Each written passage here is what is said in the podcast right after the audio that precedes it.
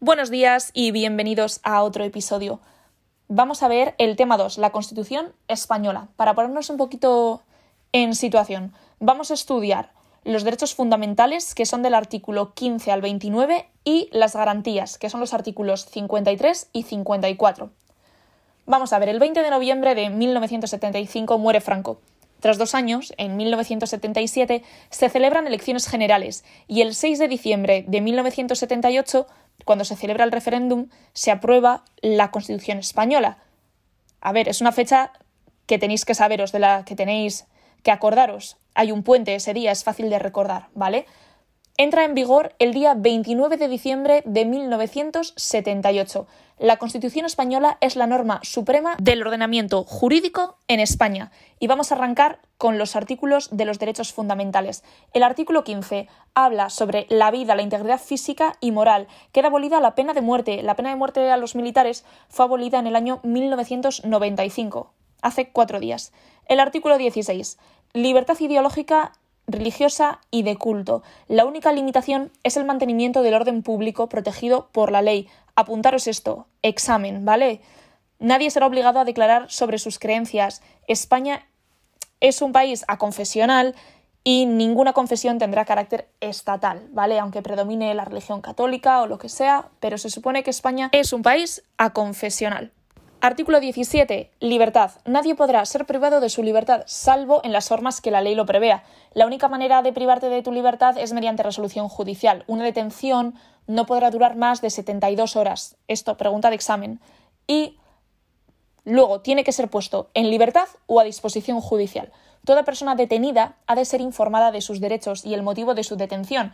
No tiene obligación de declarar y se le garantiza asistencia de un abogado tanto en dependencias policiales como judiciales. Luego está la habeas corpus, ¿vale? Que es un procedimiento judicial mediante el cual cualquier ciudadano puede comparecer de manera inmediata ante un juez para que éste determine sobre la legalidad o ilegalidad de su detención. Si una persona piensa que ha sido detenida ilegalmente, puede solicitar esto, se le pone de forma inmediata a disposición judicial y éste determinará la legalidad de la detención. Artículo 18. El honor, intimidad personal, familiar y derecho a la propia imagen. El domicilio es inviolable. Esto grabároslo a fuego tanto para el examen como para el resto de vuestra vida profesional. Solo hay tres supuestos en los que podemos entrar a un domicilio ajeno.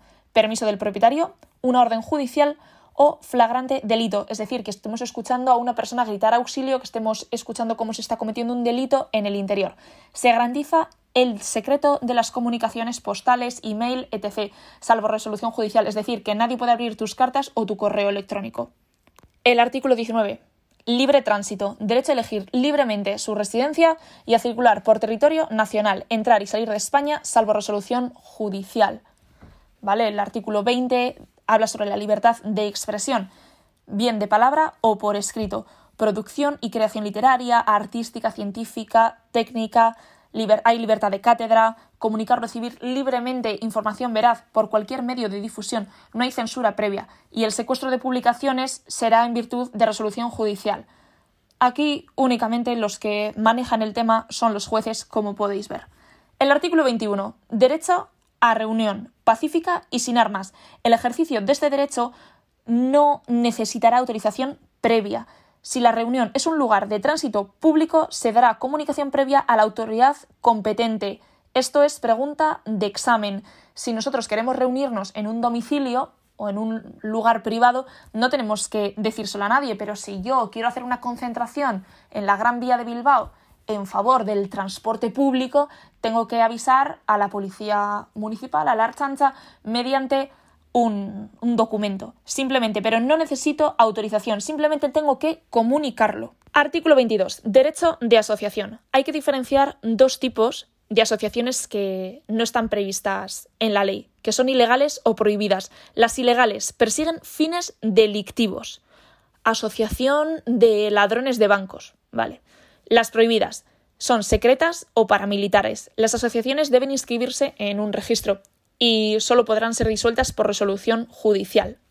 El artículo 23. Derecho al sufragio universal y acceso al empleo público. Bastante claro, ¿no? Eh, evidentemente el voto es secreto y todo lo demás. Artículo 24. Tutela judicial efectiva. Evita la indefensión. Derecho a un juez ordinario predeterminado por la ley y a la asistencia de un letrado. Y siempre indubio pro reo. Ante la duda, siempre en favor del reo. Artículo 25. Nadie puede ser condenado o sancionado por algo que en el momento que se produjo no constituía un ilícito ni penal ni administrativo. ¿Vale? La cárcel en España es, tiene un fin de reeducar, de reinsertar, no de castigar. Por lo que dentro hay derecho al trabajo remunerado, a la cultura, puedes estudiar una carrera, lo que sea, eh, al desarrollo integral de la personalidad de, de cada uno. Artículo 26. Desaparecen los tribunales de honor. Con esta, con esta Constitución, los tribunales de honor desaparecen. Artículo 27. Derecho a la educación. La enseñanza básica es obligatoria y gratuita. Es decir, la ESO podemos estudiarla todos en un, en un instituto público y es obligatorio que estemos escolarizados. También en este artículo se reconoce la autonomía de las universidades. El artículo 28. Derecho a sindicación y huelga. Esto tiene algunas excepciones, ¿vale? El derecho a sindicarse libremente está muy bien, excepto para los jueces, guardia civil y militares. Y el derecho a la huelga, en defensa de los intereses de cada uno, lo tienen todos, menos los jueces, la guardia civil, los militares y nosotros, la policía. No tenemos derecho a huelga.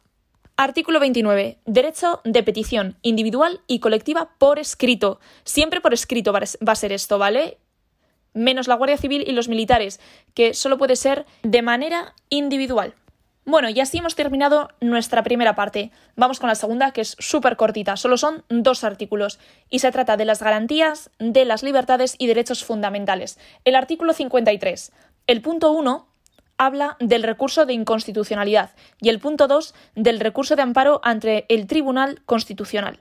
Y el artículo 54. Una ley orgánica regulará la institución del defensor del pueblo. En el País Vasco lo llamamos ararteco.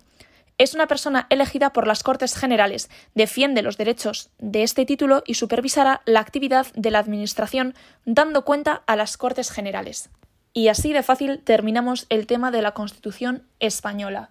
Así que bueno, espero que os haya servido. Ondo y san y a estudiar.